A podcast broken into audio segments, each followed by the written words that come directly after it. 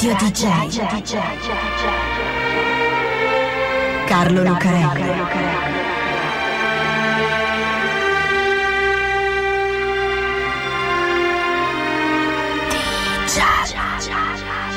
Carlo Lucarelli presenta Di Giallo, il radiodramma di Radio DJ. Salve a tutti, siete su Radio DJ, questo è Di Giallo, io sono Carlo Lucarelli qui assieme a Fabio B per raccontarvi un'altra incredibile storia che viene dalla metà oscura del mondo. Laggiù, in quella metà oscura delle cose, vive uno strano fantasma che si chiama dietrologia. È un fantasma che si nutre di mistero, di dubbi e di possibilità. E infatti laggiù le cose sono misteriose, i dubbi sono tanti e può accadere di tutto.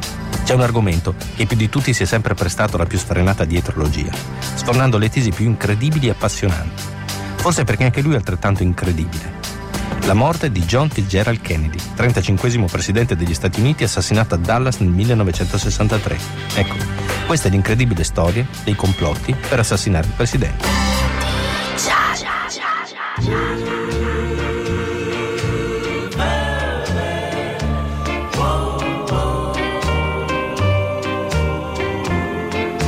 She wore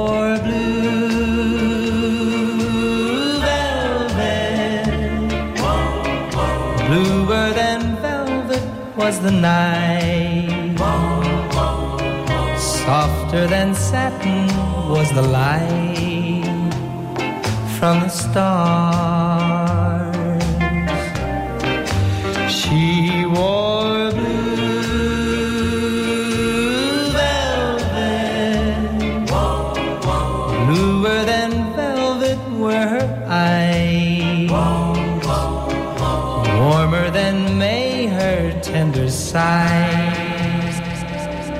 Prima di tutto i fatti che sono noti. Il 22 novembre 1963 alle 12.30 ora locale, il presidente Kennedy sta percorrendo la Helm Street tra due ali di folla, diretto verso il centro di Dallas, a bordo della limousine presidenziale, una Lincoln Continental del 61 e assieme a sua moglie Jacqueline che gli siede accanto, al governatore John Connolly e a sua moglie Nellie che siedono davanti e agli agenti Roy Kellerman e Bill Greer più avanti ancora, al volante quando viene raggiunto da un colpo di arma da fuoco alla testa che lo uccide quasi sul colpo. La limousine del presidente corre immediatamente al Parkland Memorial Hospital dove i medici cercano di mantenere in vita Kennedy senza riuscirci.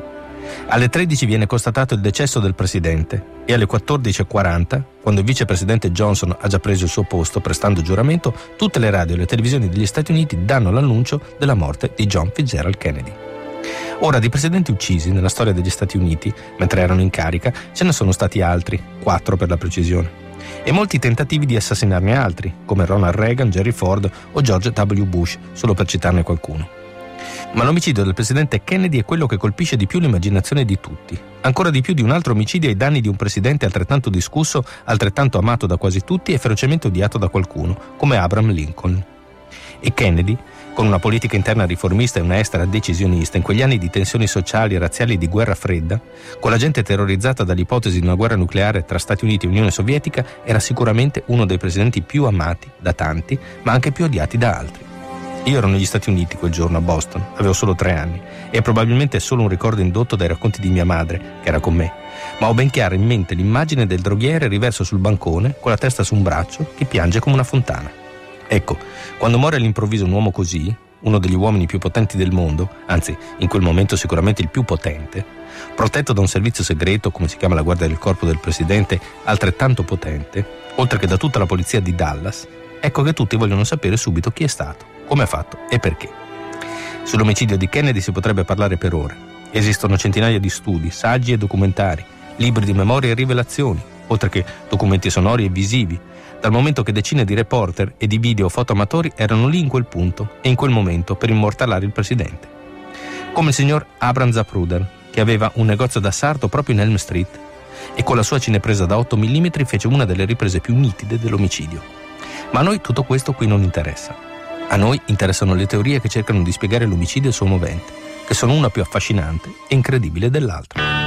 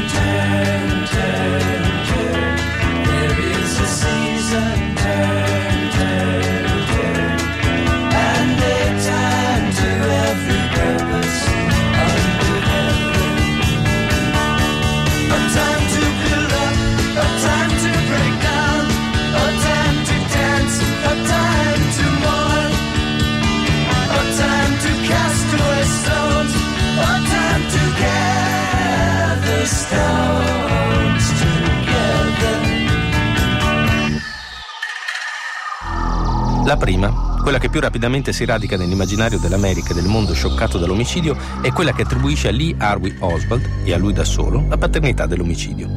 È la teoria ufficiale, o meglio, una delle tue teorie ufficiali, perché curiosamente ce n'è anche un'altra, stabilita da una commissione investigativa del Senato presieduta dal senatore Earl Warren, allora presidente della Corte Suprema. Secondo i risultati della commissione, uno strano tipo, un po' matto e molto arrabbiato, che si chiama Lee Harvey Oswald, mette insieme una serie di coincidenze sfortunate. Intanto lui, ex direttore scelto dei Marines, comunista problematico che era stato in Unione Sovietica e poi se n'era andato, arrabbiato con il mondo, impulsivo e violento, attivista per la Cuba di Fidel Castro, che riteneva minacciata dalla politica di Kennedy e che già l'aveva fatto di sparare a qualcuno.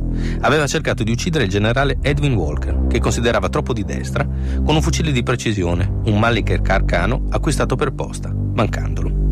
Ecco, questo tipo qua, questa piccola bomba, pronta ad esplodere, che possiede un fucile e lo sa usare, si trova in quel periodo a lavorare al Texas School Book Depository, un deposito di libri scolastici che sta proprio all'inizio di Elm Street. Quando viene a sapere, ed è facile saperlo perché l'itinerario del presidente è stato pubblicato dai giornali di qualche giorno prima, che la limousine decapottabile di Kennedy passerà proprio sotto le sue finestre. Così quel giorno va a lavorare, anche se sarebbe di riposo. Sale fino al sesto piano, dove si è già fatto una postazione con alcuni scatoloni di libri, monta il suo Mannlicher, aspetta che l'auto del presidente svolti in Elm Street e appena è passata spara alla nuca del presidente Kennedy, ammazzandolo. Dopo si allontana tranquillamente. Viene fermato nel pomeriggio da un poliziotto che lo ritiene simile all'identikit dell'assassino, ammazza anche lui, viene arrestato, chiuso in una cella di sicurezza della polizia di Dallas. E il giorno dopo, al momento di essere trasferito al tribunale della contea per essere interrogato, arriva un altro mezzo matto che si chiama Jack Ruby e lo ammazza sparandogli nella pancia. Fine di Oswald, assassino del presidente, squilibrato, isolato e basta. Non è una teoria così assurda. Se ne occupa anche lo scrittore Stephen King nel suo ultimo libro, 23-11-1963, dove c'è un uomo che viaggia nel tempo proprio per impedire l'omicidio di Kennedy. Ma non dirò con quali conclusioni. Sono un giallista e mai neanche sotto tortura rivelerei un particolare importante di una trama, e quello è un bel libro. Comunque, non è una teoria così assurda, ma ci sono anche molti buchi, indagini inizialmente frettolose e documenti scoperti dopo, come appunto il fermato di Zapruder, per cui ecco che presto arrivano le teorie alternative. Last night I was dreaming. I dreamed about the H-bomb. Where the bomb went off and I was caught. I was the only gal on the ground.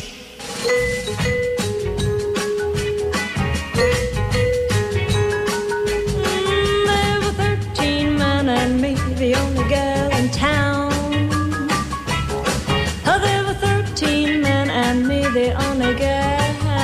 Town. And as funny as it may be, the one and only gal in town was me. A 13 man and me, the only gal in town. I were two men every morning, seeing that I was well fed. And believe you me, one sweetened my tea while the other one buttered my bread. Two men giving me oil wells, two men are giving me gold. And another sweet thing bought me a diamond ring about the 40 carats I had sold. Thirteen men and me, the only gal in town. There were 13 men and me, the only gal around. It was something I can't forget. Cause I think of those are 13 gentlemen yet. A 13 men and me, the only gal around.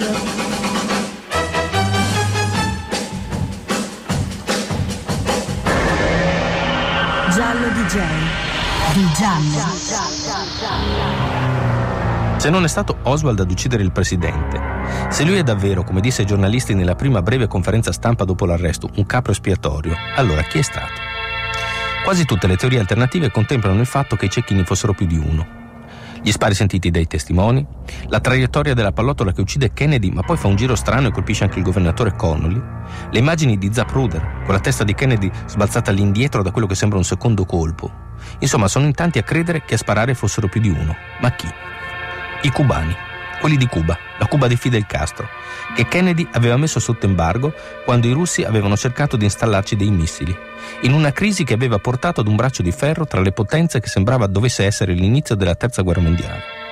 I cubani di Fidel, che odiavano Kennedy perché aveva cercato di invadere l'isola, spedendo esuli contrari a Castro in una spedizione che si era arenata in un massacro alla Baia dei Porci. I cubani e Fidel, che la CIA di Kennedy aveva cercato di assassinare in tutti i modi, anche spedendogli un sigaro avvelenato e che quindi Castro aveva voluto ripagare nello stesso modo. E se non sono stati i cubani di Fidel, allora sono stati gli altri cubani, quelli di Miami, gli esuli anticastristi che volevano rovesciare il governo di Castro con l'aiuto degli americani e si sono sentiti traditi da Kennedy quando lui li ha mollati al loro destino. E in effetti Oswald era un adoratore di Fidel Castro e faceva propaganda attiva per Cuba. Coincidenze? No, dicono i sostenitori della teoria, tra cui c'era anche il presidente Lyndon B. Johnson, che nell'ultima intervista rilasciata poco prima della sua morte dice che secondo lui Oswald ha premuto il grilletto, ma la vera mano, anche se idealmente, era quella di Fidel Castro. Oppure, se non sono stati i cubani, allora sono stati i russi. È stato il KGB, su ordine di Nikita Khrushchev, che era stato battuto da Kennedy al tempo della crisi di Cuba e che voleva vendicarsi. Del resto, Oswald non aveva vissuto per un certo periodo anche in Unione Sovietica?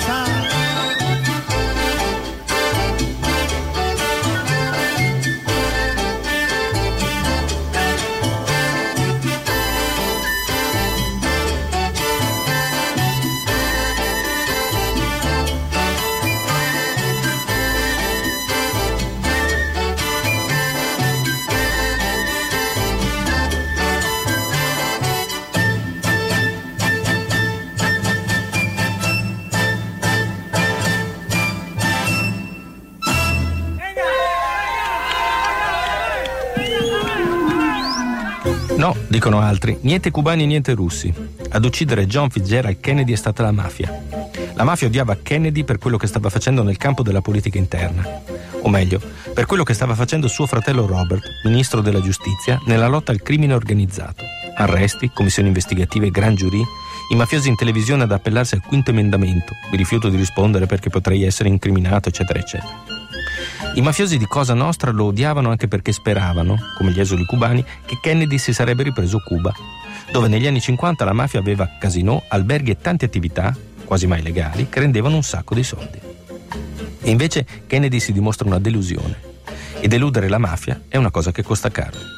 Così Sam Giancana, il boss di Miami, organizza tutto. Si serve di Oswald come di un capro espiatorio e lo fa ammazzare da un mezzo matto che si chiama Jack Ruby e che poi morirà di cancro, che comunque è legato a Cosa Nostra.